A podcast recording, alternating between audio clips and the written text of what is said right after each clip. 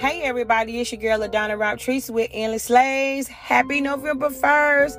Happy Monday. I just came by to just give y'all a little bit of knowledge on today since today is November 1st. So it's the first of the month. So that means for business owners and anybody else, this means new month, new opportunity, new adventures, and new mindset. Think positive, keep posting, keep believing in yourself, don't give up.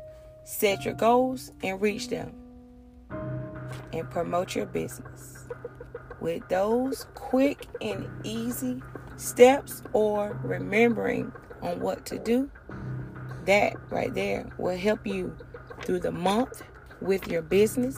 It'll help you any day, anytime. But you just have to set aside time for your business.